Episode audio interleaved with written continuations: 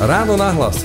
Ranný podcast z pravodajského portálu Aktuality.sk príbeh v sekvencii obrázkov doplnených textom v bublinách alebo grafický román.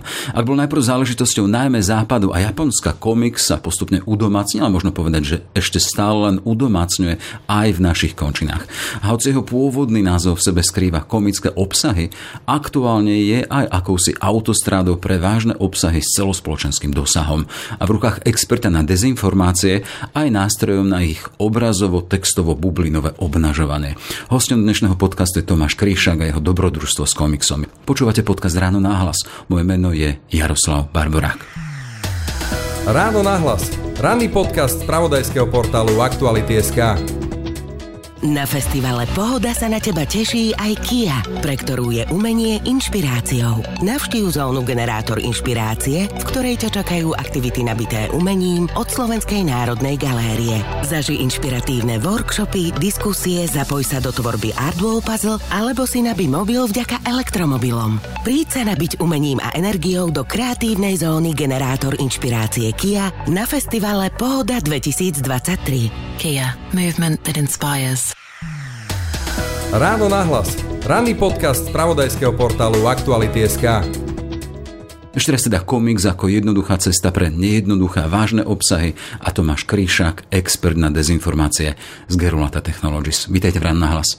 Dobré ráno, ďakujem za pozvanie. Chcem sa spýtať, že ako sa to stalo, že expert na dezinformácie, ktorý by si doslova za svoju misiu objavil komiks? Moja cesta ku komiksu bola, povedal by som, že oveľa uh, skôr prítomná v mojom živote, než uh, cesta uh, k informačnej bezpečnosti. Uh, prvé komiksy som začal čítať ako dieťa. Uh, dodnes si pamätám, ako som vlastne dostal prvé komiksy rýchlych šípov, keď som sa vlastne s mojim otcom prechádzal po lese a stretli sme jeho známeho, nejakého pána Horára, ktorý nás e, zobral k sebe do horárne a keď videl, ako si so zaujímom listujem jeho zbierku komiksov rýchlych šípov, tak sa rozhodol, že mi ich všetky dá. Takže vlastne už ako 7-8 mm, ročný chalan som vlastne mal naozaj doma že veľkú zbierku komiksov, ktoré ma potom rýchlo fascinovali. A v podstate celý môj ďalší tínedžerský dospelý život som sa venoval tomu, že som komiksy zbieral, dokonca v Poprade som niekedy, keď som mal asi 24, 23, tak som zo svojich komiksov urobil komiksovú knižnicu a verejnosť si mohla tieto komiksy brať so sebou domov.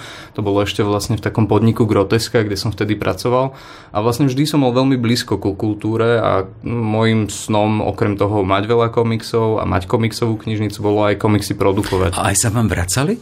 Keď si ich dávali k dispozícii, že ľudia môžu brať väčšinu domov? áno, no, väčšinu hej? áno, ale napríklad dodnes si pamätám, že bol jeden taký veľmi uh, špecifický a drahý vytlačok komiksu Kira, uh, teda nie Kira, Akira, uh, ktorý mi potom niekto aj odtiaľ ukradol, takže to ma trochu zamrzelo ale medzičasom som si tú šesťdielnú eh, edíciu komiksov Akira doplnil. Takže... Čiže keď sa, kým sa ešte dostaneme k Akire, tak tá Akira má nejaký svoj pôvod aj v tej Akire, tam vidím teda, že tam je až citová nejaká väzba. No popravde Akira je môj úplne naj, najobľúbenejší komiks a vôbec mm-hmm. animovaný film všetkých čias. Eh, vznikol v rovnakom roku, ako som sa narodil v 87.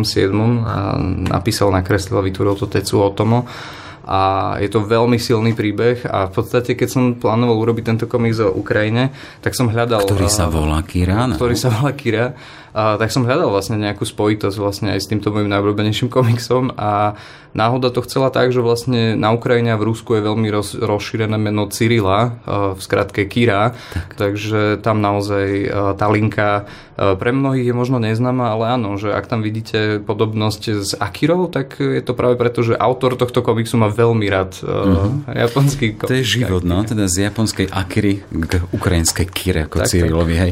Ale ešte, ešte, keď sa vrátime k tomu tomu vášmu vzťahu, keď povieme ku genéze toho, že prečo sa vám páči tie mm, komiksy, čo na nich? Vieme teda obrázky, bubliny, bubliny naplnené obsahom, ale príjim tam väčšinou hrali tie obrázky. Či? Ako ste to vnímali?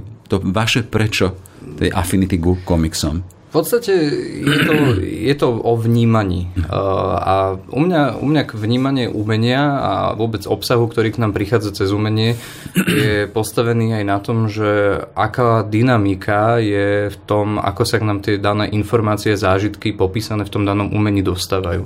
A práve pri komikse mám pocit, že v porovnaní s inými formami umenia, či už filmom, videohrami alebo rozhlasovými hrami, tak až pri komikse je vlastne každý ako keby priamo pod kontrolou toho, ako rýchlo absorbujeme, príjmame, vnímame a vôbec spracovávame tie podnety, ktoré nám ten autor komiksu chce povedať, predať, vložiť do našej mysle, do našej imaginácie. No a tým, že komiks vlastne funguje naozaj tak, že tá dejová línia sa posúva postupne okno za oknom a vy vlastne môžete venovať ľubovoľné množstvo času tomu, aby ste navnímali tú špecifickú atmosféru, ktorá sa tam nachádza, tak vlastne to vytvára aj taký silný individuálny zážitok pre každého jedného čitateľa komiksov.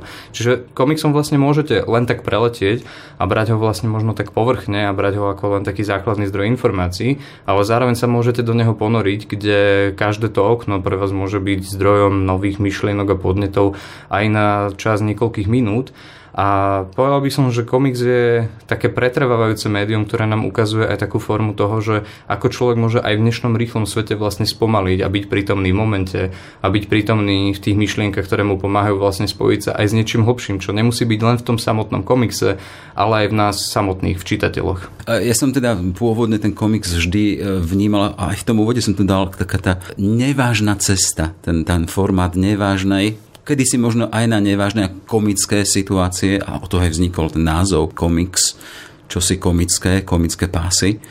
Ale aktuálne tie komiksy, ten ich status je taký, že nosia v sebe, majú ten obsah vážnych a celospoločenských tém.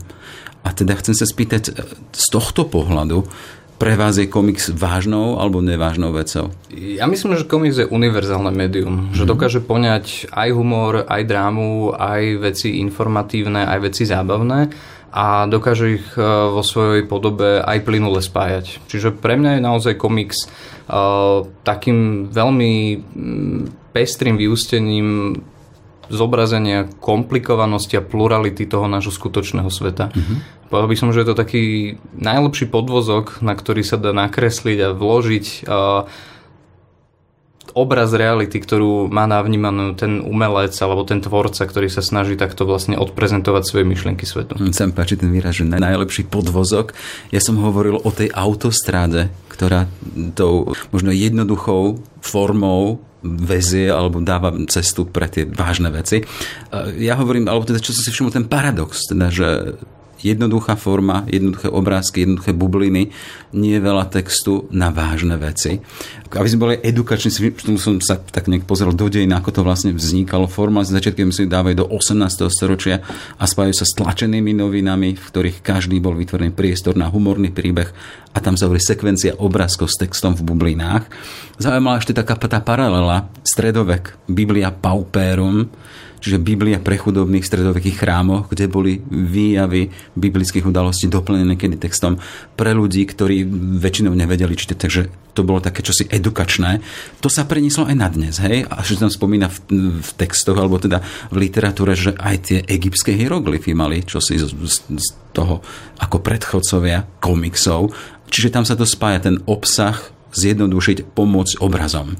Preniesť. No, pre človeka bol vždy vlastný komunikačný Viac jazyk. obrazu, menej textu. Vizuálny, presne tak, o obrazoch a menej o textoch, lebo veď predsa len naša schopnosť uh, preniesť to, čo hovoríme do písaného jazyka vznikla oveľa neskôr a v podstate uh, každá ľudská bytosť začína svoj e, život s knihami a umením práve cez formu práve tých obrazových knížiek a až potom neskôr sa naučíme čítať a rozumieť textu. Takže naozaj, že pre človeka je e, komiks alebo obrázky vždy vlastne prístupnejší a dokáže nám vlastne povedať o mnoho viac ako text. E, to teraz tým nechcem nejako povedať, že vlastne komiks a knihy, klasické knihy by si mali nejakým spôsobom konkurovať, ale naozaj, že mm, tá, tá skúsenosť človeka s tým, keď vlastne začne viac a viac absorbovať umenie práve napríklad cez tú komiksovú formu, má uh, iné danosti, než ako je to napríklad u kníh. Hej? Že uh, pri, komiks, pri komikse je vlastne ten čitateľ naozaj odovzdaný uh, minimálne tej uh, vizuálnej predstave, ktorá je veľmi nejako pevne ukotvená v tom, ako je ten komiks zrealizovaný a pri knihe si vlastne tú imagináciu toho sveta, ktorý tam je popísaný, vlastne vytvárame každý vo svojej mysli sám. Čiže, čiže komiks je už len v tomto jednom ohľade napríklad oveľa viacej zväzujúci, ale zároveň už len tá forma, ktorou dokážeme lepšie napríklad navnímať, dajme tomu, že mm, emóciu niektorých postav, alebo vôbec to, čo ich zobrazuje, to, to čo ich obklopuje, to vytvára tie špecifika komiksu, ktorého myslím, že robia výnimočným a tak obľúbeným. Mm-hmm. Keď napríklad aj tu konkrétne v tomto komikse, a keď je tam Ukazujete napríklad... rukou na Kiru, na vašu Kiru, teda len ľudia nás nevidia. Áno, mm-hmm. Takže v komikse Kira a, zámerne napríklad zobrazujeme scény, kedy je vidieť a, Kiev, ktorý keď je napadnutý e, počas ruskej invázie, tak ako civilisti vlastne utekajú do metra, aby tam našli vlastne svoje útočisko. Až potom, keď vlastne tam e, vstúpia, keď sú v bezpečí, tak až vtedy vlastne e, tomu čitateľovi predkladáme znovu nejaké faktické informácie o tom, že prečo bolo a prečo stále je vlastne v ostrelovanom Kieve pre civilistov bezpečné práve to metro. Hej, že vlastne to rozmiestnenie toho textu a obrazu tam nie je náhodné, ale tiež tam vlastne vlastne musíme brať ohľad na to, že u toho čitateľa prechádza ním tiež nejaká emocionálna reakcia, keď vlastne sleduje ten obraz, ktorý môže hovoriť o nejakej dramatickej realite.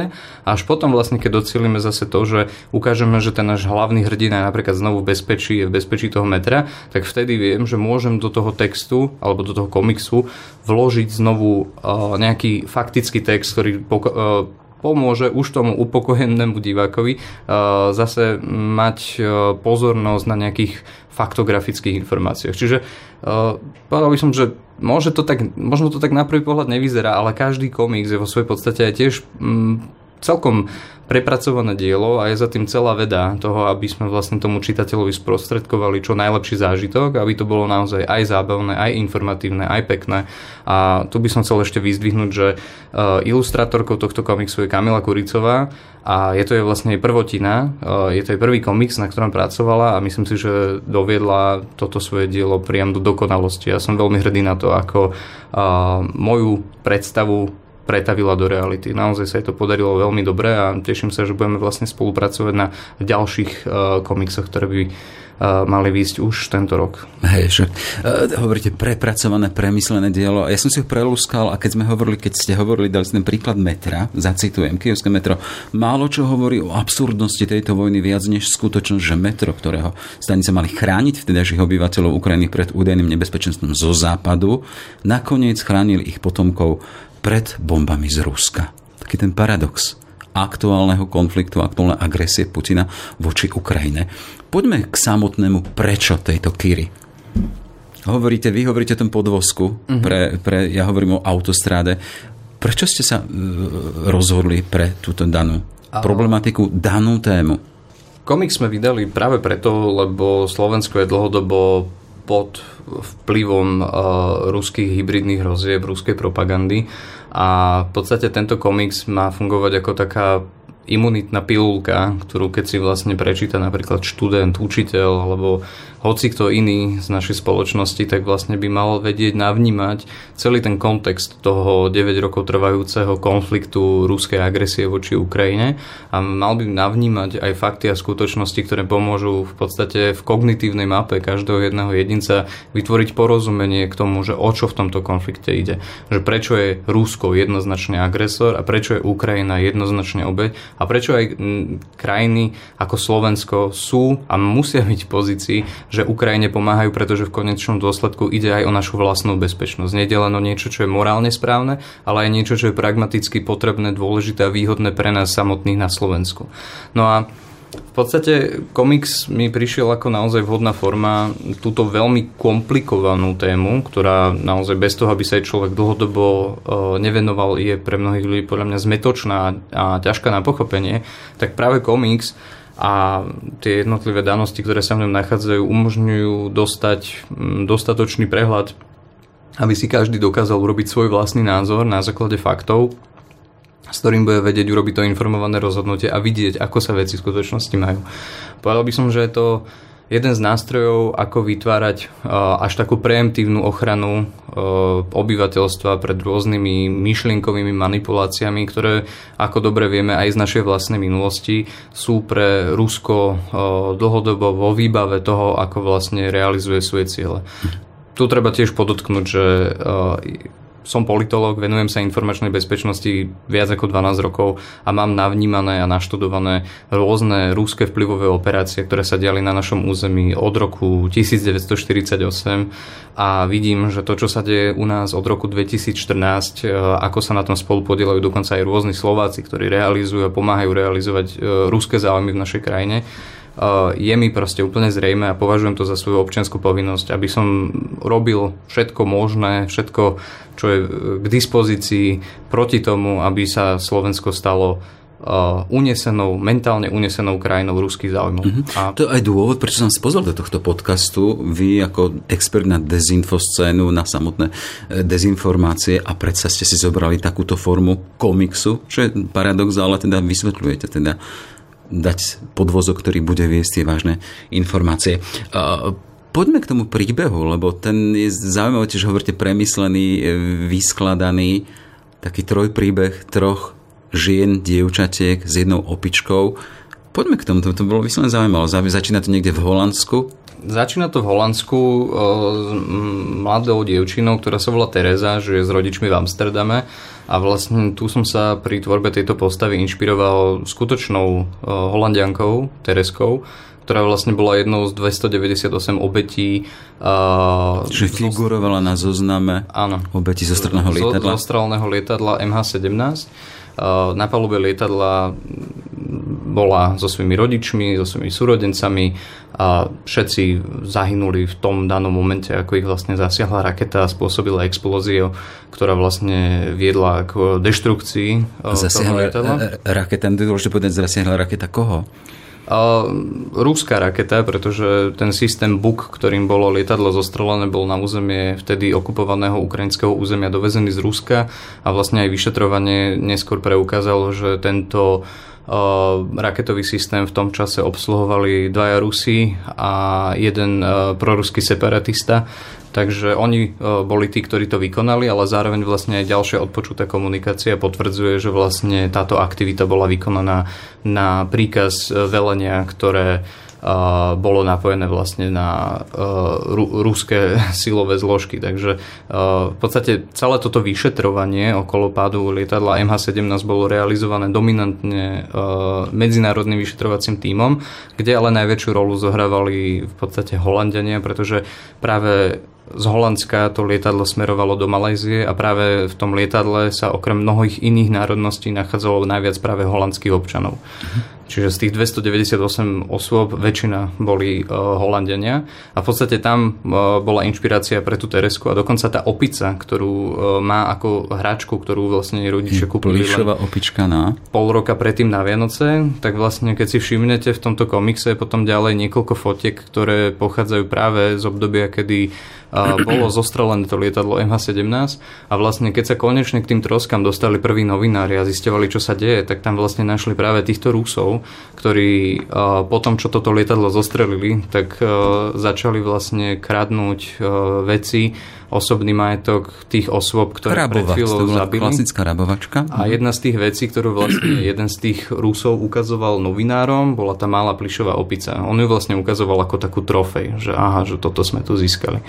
A v podstate to som vlastne použil ako taký symbol takého naozaj že až nepochopiteľného sadizmu, ktorým disponuje tá rúska strana, ktorá pácha na Ukrajine terorizmus Eh, aby som vlastne previedol toho čitateľa celým tým príbehom, pretože nechcel som, aby sa to vlastne eh, nejako zosobnilo v nejakej jednej postave, ale v podstate tým rozprávačom, tým tichým svetkom všetkých tých hororových udalostí je vlastne tá plišová opica, ktorá na Ukrajinu prišla práve tak, že ju tam niekto zostrelil a žiadna z tých postav, či už to holandské dievčatko alebo to ukrajinské dievčatko, vlastne sa navzájom nepoznajú. Ale jediný ten tichý svedok, ktorý vlastne nikdy nevypovie, aká je vlastne spojitosť medzi týmito jednotlivými postavami, je práve tá plišová opica. A to je zároveň aj taký symbol, s ktorým chcem, aby sa vlastne spojil a dotkol sa ho aj ten čitateľ, aby pochopil, že častokrát tá pravda aj o takýchto veľmi komplexných veciach nám môže byť skrytá a unikať nám, ak si nedáme vlastne sami tú prácu, aby sme poctivo a v tichu navnímali všetky tie potrebné skutočnosti a, zo, a v podstate zorientovali sa v niečom takom komplexnom. Tak tie silné momenty no, tej obsahovej línie, keď bolo Kire najťažšie, jej slzy vstrebával hebký pliš jej plišovej súputničky, to je tá opička. A ešte sa s nej k nej vrátime. Plišová opička jej bude navždy pripomínať posledné momenty s maminkou. Čiže keď sa tá opička dostala z toho z tej rabovačky, z toho lietadla od Teresky, potom ďalej k Gukire, to bol tiež aký vážny moment? A v podstate tí Rusi, ktorí vlastne takto vyrabovali uh, to samotné lietadlo Batožinu a vlastne uh, tie mŕtve tela tých uh, ľudí, ktorí tam cestovali, tak oni sa vlastne stále pohybovali uh, po území uh, tých okupovaných uh, ukrajinských území a mali veľmi blízko napríklad k obce Hrabové, ktorá je vlastne, že to bola dedina, ktorá bola najbližšie voči, k tomu miestu, kde bolo to MH17 zostrelené. A vlastne práve tam sa nás odohrala tá tragédia, ktorá je zobrazená v komikse, kedy vlastne Kirina mama predávala popri ceste domáce vajíčka, čo bol vlastne spôsob, akým sa snažili vtedy obyvateľia toho regiónu pod okupáciou nejako prežiť, pretože úvodom roku 2014 tá situácia v tých okupovaných, Rusmi okupovaných ukrajinských regiónoch bola veľmi ťažká. Ľudia tam proste prichádzali o prácu, prestali tam fungovať tie uh, ekonomické väzby a mechanizmy, ktoré tam boli prítomné predtým a tak sa ľudia snažili všemožne prežiť svoj pomocne. Takto sa snažila vlastne prežiť aj Kirina rodina. No a vlastne keď takto predávala tie vajce popri ceste, tak uh, ruskí, uh, ruskí ozbrojenci, ako to vlastne mali zvykom vtedy aj teraz, tak jednoducho prišli a zobrali si tie vajce bez toho, aby za to zaplatili. Na to sa vlastne tá Kirina mama ohradila, že čo si to dovolujete. Oni sa na ne pozreli a len proste vystrelili salvu zo samopalu. A na to vlastne uh, zareagovali takým svojím cynickým spôsobom, že toto, uh, toto nám robíte za to, že vás oslobodzujeme. Čo je vlastne taká tá typická ruská lož o tom, že to, čo páchajú na Ukrajine, je vlastne oslobodenie a nie genocída a vyvražďovanie tamojšieho obyvateľstva. A v podstate, keď tam videli, že pri tej mŕtvej žene zostáva plakať nejaké dieťa, tak vlastne ešte cynicky po nej hodili práve tú opicu, ktorú predtým ukradli z trosiek toho nimi zostreleného lietadla. Plišová opička bude navždy pripínať posledné momenty s maminkou, aby som sa vrátil k komiksu tak to je tá vaša dejová línia, ktorú si nastavili. Ideme ďalej. 24. február 2022 Kiro zobudil naliehavý hlas jej otca. Spočiatku si myslela, že má pre ňu prekvapenie k jej 18. narodeninám. Vyvedol však z omilu, vstávaj, Rusy idú, začalo to. Putin sa pomiatol, začala sa invázia. Taký pekný moment, keď vojna alebo začiatok invázie e, ukončiť detstvo a prehúpne jednu mladú dievčinu Kíru z jej opičkou do dospelosti No, to... Alebo koniec nevinnosti do čohosi zložitého. Keď sa ukončí detstvo. Bol, bol, bol to znovu vlastne taký, že symbolicky zvolený moment, mm. lebo presne e, toho 24.2.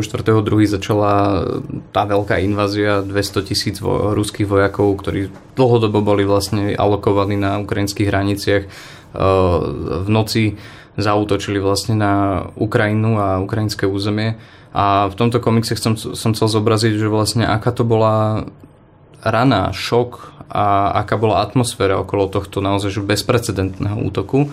Ja sám som napríklad v to ráno bol vo Vilniuse a mám veľmi dramatickú spomienku práve na to, že spolu so mnou vtedy na tom hoteli boli aj ľudia z Ukrajiny a vlastne mne o 4 ráno omylom začala na dvere klopať nejaká žena a plakala, kričala a ja vlastne som sa zobudil s tým, že vôbec neviem, čo sa deje, čo to má znamená, tak som prišiel ku tým dverám a keď som sa jej vlastne po anglicky opýtal, že ako jej môžem pomôcť, tak pochopila, že na druhej strane asi nie je osoba, ktorú hľadala a tak odišla. Až potom, keď som sa vlastne nahmatal telefón a pozrel som sa, že čo to mohlo znamenať, tak som zistil, že vlastne začala invázia. A potom, keď som ju stretol neskôr počas dňa, tú, tú, tú pani, tak vlastne sa mi ospravedlnila a vysvetlo, že, že ona klopala na dvere môjho, mojej izby, lebo si myslela, že tam vlastne spí jej ukrajinský kolega, ktorého chcela informovať, že vlastne začala invázia. Čiže tento šok, ktorý ja som vlastne zažil len veľmi sprostredkovane, veľmi okrajovo, bol realitou pre milióny ľudí na Ukrajine a chcel som vlastne priniesť do komiksu práve aj tú emociu ktorá započala to, čo je našťastie uh, stále príbehom tej hrdinskej obrany vlasti Ukrajincov pred tou uh, otrasnou zločinnou inváziou. No a ako ste správne poznamenali, ten moment bol zároveň moment, kedy vlastne Kira sa musela naozaj definitívne zbaviť toho, čo poznala zo svojho detstva, z bezstaro- nie bezstarostného života, ale z života s menej starostiami, než čo to znamenalo po invázii. A vlastne v, tom, v tej časti komiksu sa začína tá finálna transformácia, kedy z dievčaťa Kiri sa stáva žena Kira, ktorá sa vlastne sama postaví pred rôzne veľmi ťažké životné úlohy a môžeme sledovať tú transformáciu, ako sa z nej stáva naozaj jeden z veľmi odvážnych, veľmi silných ľudí, ktorí pomáhajú brániť svoju vlast. A urobili ste si zdravotníčku, ktorá potom, a ideme to nevou líniou, pomohla priviesť práve v spomínanom metre, ktoré teda malo v tých zámeroch chrániť pred možno útokmi západu a, a muselo paradoxne chrániť pred útokmi z Moskvy ale tam pomohla priviesť na svet jedno zase dievčatko, ktoré tí rodičia z vďaky za tú pomoc opäť pomenovali Kírov a malá opička sa dostala od Kýry, zdravotničky, potom k tej malinkej Kýre. Áno, a to tiež bolo vlastne celá táto príbehová línia je postavená vlastne na skutočných udalostiach, mm-hmm. čomu sa vlastne vraciam aj v tej druhej časti tohto komiksu, že tých prvých 100 niečo strán je vlastne uh, tá grafická novela a potom je tam vlastne také dovysvetlenie, ktoré obsahuje tie uh, faktické roviny. A to by som ešte doplnil, že vlastne Kira sa rozhodne odovzdať tú opičku tomu malému dievčatku, ktorému pomohla prísť na svet v kievskom metre práve uh, v momente, ako tá rodina konečne sa dostáva do bezpečia z Ukrajiny na Slovensko. A je to tiež vlastne taký, povedal by som, že dramatický záver a také veľké, také veľké poučenie, možno zvedomenie práve aj pre nás na Slovensku, že práve tí ľudia, ktorí prichádzajú z Ukrajiny a prichádzali napríklad na začiatku tej invázie, boli naozaj že vo veľmi ťažkej situácii. Že nielen, že utekali pred vojnou, utekali pred naozaj že nepredstaviteľným terorom, ale zároveň, že vlastne tam nastala tá situácia, že keď už tá rodina bola konečne v bezpečí, keď už konečne dostali aj nejaký balíček potravinovej pomoci od takého slovenského vojaka, tak vlastne prvá vec, ktorú museli urobiť bolo, že tá žena, ktorá porodila len pár dní dozadu svoje dieťa, sa musela so svojím mužom rozlúčiť, pretože ten hranice nemohol prekročiť, pretože bol viazaný povinnosťou brániť Ukrajinu pred inváziou z Ruska. A vlastne keď toto videla Kira, tak sama sa rozhodla, že ona nemôže opustiť Ukrajinu a Ukrajina ju potrebuje a ona ako zdravotníčka sa rozhodla zostať na Ukrajine. Ale jedno, čo zo seba odovzdala a čím sa vlastne už definitívne a, vzdialila svojmu detstvu, bola tá práve plišová opička, ktorú odozdala tej žene a tomu dieťatku, ktorému pomohla prísť na svet a v podstate tam tá pásaž končí práve takým aj zvedomením a možno aj trošku apelom, že spomente si na tento príbeh, keď na svojom sídlisku uvidíte na ihrisku hrať sa uh, ukrajinskú mamičku s malým dieťaťom a ak bude mať v rukách takúto opičku alebo nejakú inú hračku, uh, tak myslíte na tú cestu, ktorú museli proste prekonať, aby tu mohli dnes byť v bezpečí. Toto je dejová línia vášho príbehu, ale keď sa to ďalšie, tá nadstavba, keď sa pozrieme v podstate na ten komiks, tak ten je v podstate nie len o príbehu týchto troch dievčatok, ktoré spa- malých dievčat, a z ktorých sa potom Kira stane ženou a pomáha, a, a spája ich tá plišová opička, ale v podstate je za tým samotný príbeh Ukrajiny napadnutej Putinom a robil to expert na dezinformácie. A tento príbeh vy ste vlastne použili aj na vysvetľovanie, lebo tie bubliny, ktoré sú charakteristické pre jeden komiks, tie neobsahujú len e, dialógy medzi osobami, ale tie sú potom doplnené aj reáliami a hovoríte v druhej časti, máte normálne vysvetľujete aj dezinformácie. Čiže váš komik slúži nie len na to priniesť emóciu, ale prebudiť rozum. Akým spôsobom? No je to presne tak. Ehm, ten komiks je postavený na faktoch, na skutočnostiach, ktoré sú naozaj že overené a v podstate pri tvorbe tohto scenára, komiksu a vôbec všetkých výstupov, ktoré tam sú, som tú obsahovú stránku dokonca konzultoval aj s, Rus, e, s pôvodne e, ruským občanom, dnes už naozaj že človekom, ktorý dlhodobo žije, pracuje a pomáha práve tu na Slovensku, človekom, ktorého si mimoriadne vážim pre jeho ľudské a profesionálne kvality je to pán uh, Grigory Mesežníkov. Uznávaný politolog, šéf ktorý v podstate... otázky. Tak, mhm. presne tak. Ktorý mi naozaj, že pomohol skontrolovať kvalitu všetkých tvrdení, ktoré sú v tomto komikse. A naozaj dával som veľký dôraz na to, aby všetko, čo je v komikse popísané, všetko, čo je v tej faktografickej časti popísané, aby bolo v úplnej 100% zhode s faktami a s realitou.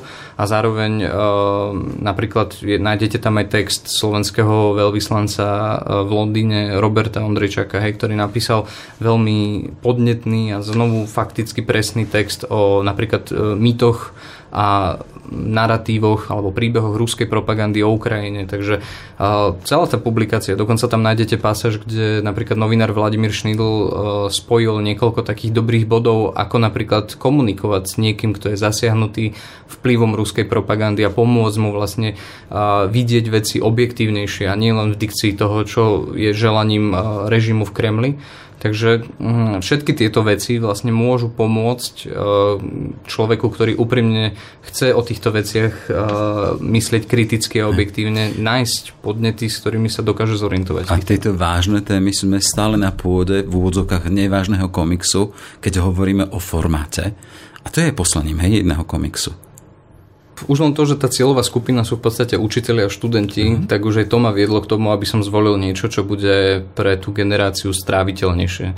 Ak by som vydal knižnú publikáciu, akých konec koncov vyšlo už veľká hromada, tak myslím, že k tej cieľovej skupine by sa to, aj keby sa to dostalo a tieto komiksy boli a sú distribuované zadarmo, aj keby sa to k ním dostalo, tak vlastne by ich to nezaujímalo, alebo nenašli by si na to ten potrebný čas, aby tieto veci navnímali komplexne. Ale tento komiks uh, si človek dokáže odpredu dozadu poctivo prečítať za menej ako 4 hodiny, uh, takže naozaj ponúka celkom rýchly vhľad uh, do toho, aby sa v tej téme zorientoval. A zas uh, tých komiksov som už rozdistribuoval po Slovensku 6 tisíc a dostali sa ku mne naozaj že stovky uh, rôznych reakcií Práve na sa chcem spýtať, akým spôsobom ľudia reakciu, lebo vy po tom Slovensku chodíte a o téme sa rozprávate s ľuďmi, so študentmi, s, hovoríte s učiteľmi, ako reagujú?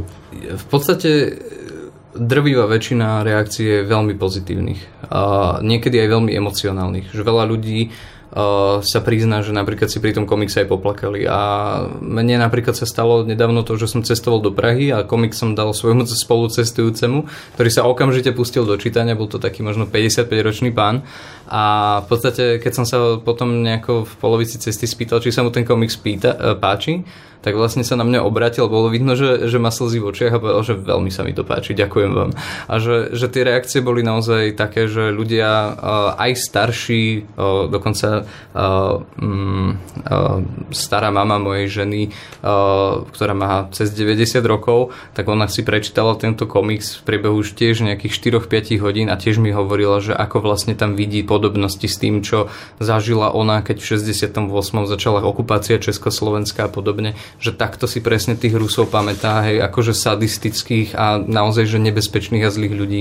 Že, že, že v ľuďoch sa naozaj ako keby vrátila znovu späť tá pamäťová stopa, že bohužiaľ ten ruský imperializmus a tá agresivita predstavuje nebezpečenstvo a ak sme uh, ľudia s pudom seba zachovy, tak nám nezostáva nič iné ako proste stať na strane napadnutej krajiny, aby tá vojna uh, naozaj bola čo najskôr ukončená práve na ukrajinskom území a aby sa vlastne ten imperialistický záujem Ruska nerozšíril do ďalších krajín. Veď v podstate Slovensko ako naozaj, že malá krajina by bola pre uh, takúto krajinu s takýmito ambíciami naozaj, že veľmi ľahký a jednoduchý cieľ, čo už vidno v tej informačnej domene. A preto tie reakcie, ktoré ku mne chodia, sú v podstate reakcie, ktoré ma ešte viac presvedčujú o tom, že v tomto svojom úsilí a práci budem iba pokračovať, lebo tie reakcie sú naozaj že veľmi, veľmi pozitívne. Budete súhlasiť s Michalom Hovoreckým spisovateľom, ktorý má tiež na konte iný komiks, napríklad o Nežnej revolúcii Nežný komiks. On hovorí, komiks ako grafický román je perfektný žáner súčasnosti. Ľudia stále potrebujú príbeh, len vizuálna generácia číta trochu inak. Čiže to je čosi pre dnešnú dobu. Absolútne súhlasím. Chcem sa spýtať, keď hovoríte, že máte zámer robiť aj čosi ďalšie. Ak prieskumy verejnej mienky u nás zaznamená neblahé následky ruskej propagandy a dezinfovojny, a len v tom napríklad, že len menšina Slovákov podporuje Ukrajincov v tom, čo, čo musia e, čeliť. Aké iné vážne témy vidíte, ktoré by stáli za takéto spracovanie? Sme napríklad v predvolebnom čase? Tak mám ambíciu spracovať taký veľmi kratučký dokument, o, ktorý tiež bude mať v konečnom dôsledku takú komiksovú podobu a bude to vlastne pripomenutie pre slovenskú verejnosť, že aká je vlastne história a príbeh slovenskej demokracie. Teda musíme sa znovu pozrieť na to, že kto a ako pomohol tomu, aby vlastne v tom roku 1918 sa do našich geografických eh, regiónov dostala vlastne tak výnimočná vec, ako je demokracia, ako je sloboda, ako je rovnosť, ako je politická participácia, volebné právo. To všetko začalo v roku 1918, kedy Masaryk, Štefánik a Beneš pomohli k tomu, aby bolo vytvorené Československo. Príbeh ktoré... s našimi končinami, teda tá ko- korelácia tak. demokracie, jasné hodnot s našimi tak, končinami. A, no. a, a v podstate, že uh, Motiváciou je vlastne doplniť do znovu tej kognitívnej mapy našej verejnosti to zvedomenie, že demokracia nie je samozrejmosť. Demokracia je naozaj výsledok konštantnej práce, povedal by som, že až seba obety človeka k tomu, že robí niečo pre svoje spoločenstvo. A ten náš príbeh sa vlastne uh, skončil po 20 rokoch. V 38. vlastne Československo prestalo existovať. Uh, Hitlerové nacistické Nemecko a vôbec to, čo sa dialo v Strednej Európe, viedlo k tomu, že zo Slovenska sa... Uh, 14. Českos... márec 39 vznik Slovenského štátu. Presne tak, vznikol slovenský štát. Ako vieme, bola to proste nacistická krajina, ktorá potlačala práva a slobody svojich občanov. Desiatky tisíc občanov táto krajina poslala na smrť len preto, že boli židovského vierovýznania a v podstate toto tiež potrebujeme navnímané, že aké sily viedli k tomu, že tú demokraciu u nás zničili a zmenili vlastne na nepoznanie. Zo slobody vytvorili neslobodu. A potom od 40. teda v podstate po vojne medzi 45. a 48. to krátke obdobie na konsolidáciu demokracie v Československu bolo aj tak vytlačené zase silami, ktoré sú zastúpené v Kremli, vtedy to bol Stalin a vlastne od 48.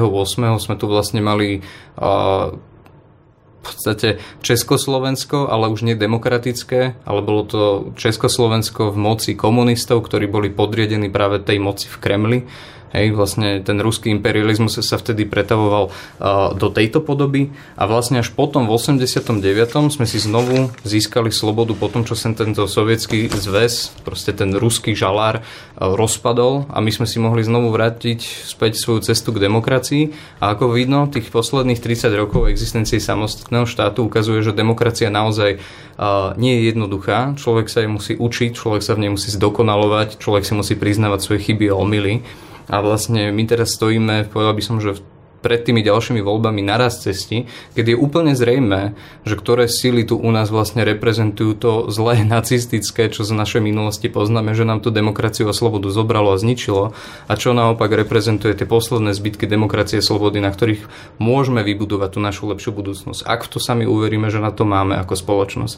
Takže zmyslom toho ďalšieho príbehu, ktorý verím, že sa dostane k slovenskej verejnosti niekedy po tomto lete, je vlastne to, aby ľudia navnímali, že my sme tá generácia, ktorá si musí uvedomiť svoju doslova historickú zodpovednosť za to, že ten dar demokracie, ktorý teraz spravujeme, máme vo svojich rukách a musíme urobiť to zodpovedné rozhodnutie, aby sme tú demokraciu zachránili pre seba a tých, čo prídu po nás. Ja mám pred sebou teda váš komiks Kira a je tam pre mňa veľmi silný moment, teda komiks to je, keď sme aj hovorili, graficky napríklad román, silný obrázok exodu z Kieva. Keď Máme tu diálnicu plnú aut rozsvietených, keď ľudia museli pred agresiou utekať a opúšťať svoje domovy, opúšťať svoje domovy. Takto, keby sme takto vizuálne mali rozmýšľať napríklad o dnešnej situácii, napadá vás nejaký silný obraz na to, na Slovensko v predvolebnej kampani? Stačí, keď zalovím v pamäti a spomeniem si, ako vyzeral vlastne film uh, Peliškin, hej? keď vlastne tam tiež bolo zobrazené, že ako vyzerala situácia v Československu krátko po invázii práve dominantne ruských vojsk do našej vlasti a ako vlastne pod náporom toho teroru a neslobody, ktorú tu rozputal vlastne Kremel uh, z Československa odchádzali desiatky tisíc ľudí a tam boli naozaj tie vizuálne zábery, ako vlastne pohraničníci len dávajú hore rampy a kývajú ľuďom, ktorí vlastne v húfoch odchádzali na autách so všetkým, čo stihli nabrať preč z Československa, kde vedeli, že tu už sa schýle k tomu najhoršiemu, čo vlastne zotrvalo do 89. Uh-huh. Mhm. Nehovoriac o tom, že tá situácia dnes na Slovensku je naozaj otrasná. Veď vidíme, že čo sa podarilo vlastne, dá sa povedať, že organizovanému zločinu v područí všelijakých pseudopolitických strán a extrémistov vyprodukovať v internet, v digitálnom prostredí. Vidíme, koľko nenávisti bolo vyprodukovaných, vyprodukovanej len na adresu napríklad našej pani prezidentky, hej, ktorá vlastne pod náporom tej nenávisti jednoducho napriek tomu, že vykonávala svoju funkciu najlepšie ako mohla a vedela, tak napriek tomu proste uh, nebude e, sa usilovať o to, aby druhýkrát uh, kandidovala, pretože naozaj tie výhražky zabitím, útoky na jej deti a podobne, to všetko sa stalo vlastne pre týchto ľudí ľudí úplne bežným nástrojom, ako si idú získať moc v septembri tohto roka. A pre mňa to je vlastne horor, ako sa vlastne tí najhorší z najhorších takýmto spôsobom usilujú ukradnúť slobodu našej generácii. A vôbec sa nečudujem, že keď sa rozprávam s ľuďmi na Slovensku, tak koľko ľudí hovorí o tom, že oni vlastne, ak sa to stane, zo Slovenska okamžite odídu. A to nehovoria, že desiatky ľudí. Ja som to počul rozprávať už stovky, možno tisícky ľudí. Nechcel som tým obrazom exodu z Kieva navodiť obraz exodu zo Slovenska po 30. septembra, ale vy takto vidíte teda, keď hovoríte ja, až ja, o horore? Ja, ja pevne verím, že tá situácia nenastane, mm-hmm. že ľudia na Slovensku naozaj majú srdce na pravom mieste a majú radi túto krajinu a nebudú robiť to seba deštrukčné rozhodnutie, ktorým pochovajú osud našej krajiny. Pevne verím, že sa to nestane, ale vôbec sa nečudujem každému, kto povie, že ak by to nastalo, tak pre svoje bezpečie a bezpečie svojej rodiny a bezpečie tých, na ktorým im záleží, sa odtiaľto naozaj budú ľudia snažiť veľmi rýchlo dostať. Taká humorná poznámka, naša slovenčina je pekná, niekedy ľudia majú to srdce na pravom mieste, to srdce, ktoré je v podstate na ľavej časti toho organizmu. Len záver, teda keď som sa pýtal na keď teda rozmýšľame pri komikse obrazovo, máte taký nejaký obraz tejto aktuálnej doby, keby ste mali ten si obraz, vybrať? No? Ten, ten obraz dnešnej doby je povedal by som, že veľmi tmavý v zmysle toho, že uh, každý prežívame túto dobu, povedal by som, že veľmi podobne. Doba je veľmi náročná, nielen ekonomicky, ale aj psychicky a proste napriek tomu, že nás obklopuje, povedal by som, že veľmi krásna krajina, hej, Slovensko je krásna krajina a ľudia, ktorí tu žijú, sú podľa môjho podľa mojej skúsenosti naozaj, že úžasní ľudia. Ja mám veľmi rád ľudí na Slovensku. Všetci prežívame proste nejaký taký temný, škaredý tlak, ktorý sa spája práve s tým, že prechádzame ekonomickými a podobnými ťažkosťami. Ale myslím, že to najhoršie, čo prispieva k zlej spoločenskej situácii, je to, že profesionálni manipulátori, ktorí si osvojili na digitálnych platformách mať naozaj že veľmi toxickú a odpornú komunikáciu smerom k verejnosti, získavajú kontrolu aj nad tým, ako ľudia uvažujú o svete. A myslím, že tam niekde sa nachádza vlastne tá najväčšia temnota, ktorá tu je umelo vyvolaná a vypestovaná, aby pomohla určitým ľuďom k realizácii ich politických cieľov. A to je to je podľa mňa že jedna z najhorších vecí, ktorú vôbec Slovensko za posledných 30 rokov prežilo. To je v podstate temná škaredá, zlovesná psychologická operácia zlých ľudí, ktorí takto konajú pre osobné dôvody. A je im úplne jedno, aké ako psychickú záťaž, aké dopady spôsobujú či už Slovakom, alebo vôbec ľuďom v núdzi. Ľuďom, ktorí proste potrebujú sa sústrediť v tejto ťažkej dobe na to, aby mali sílu hľadať riešenia a vykonávať riešenia, aby sme túto krízu prekonali a nie, aby sme sa vlastne spustili na to dno, kde sa nachádza vlastne len tá temnota, ktorá vyhovuje tým najhorším z najhorších v našej spoločnosti. Toto toto je jedno, podľa mňa, keď ľudia navnímajú, že nie celá krajina, ale pár stoviek manipulátorov tu vytvára tú tmu, ktorá sa nám dostáva do srdci a mysli, vtedy myslím, že ľudia pochopia, že my všetci sme strojcami budúcnosti našej krajiny a môžeme mať lepšie, krajšie a bezpečnejšie Slovensko.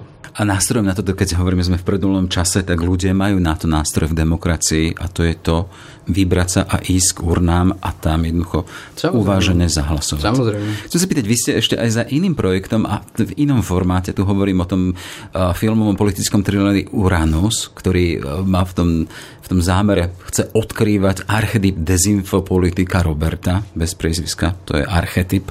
V akom štádiu je tento projekt? V podstate na tom pracuje Matias Brix Košíc a tam sa vlastne úspešne podarilo dokončiť fundraisingovú kampaň a myslím, že Matias má ambíciu ten film zrealizovať niekedy v priebehu tohto budúceho roka, takže jeho distribúcia a diváci si ho budú môcť pozrieť niekedy, niekedy až budúci rok. Toľko teda Tomáš Kryšák, expert na dezinformácie a komiksofil. Ďakujem veľmi pekne, pekný deň. Všetko dobré, nech sa darí. Všetky podcasty z pravodajského portálu Aktuality.sk nájdete na Spotify a v ďalších podcastových aplikáciách.